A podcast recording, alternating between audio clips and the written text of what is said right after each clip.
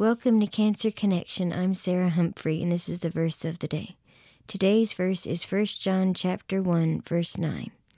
If we confess our sins, he is faithful and just and will forgive us our sins and purify us from all unrighteousness. This verse is very encouraging to me because it reminds me that no matter how badly I mess up, that I need to confess to the Lord my sins, and He is faithful to forgive me, and He will forgive you too.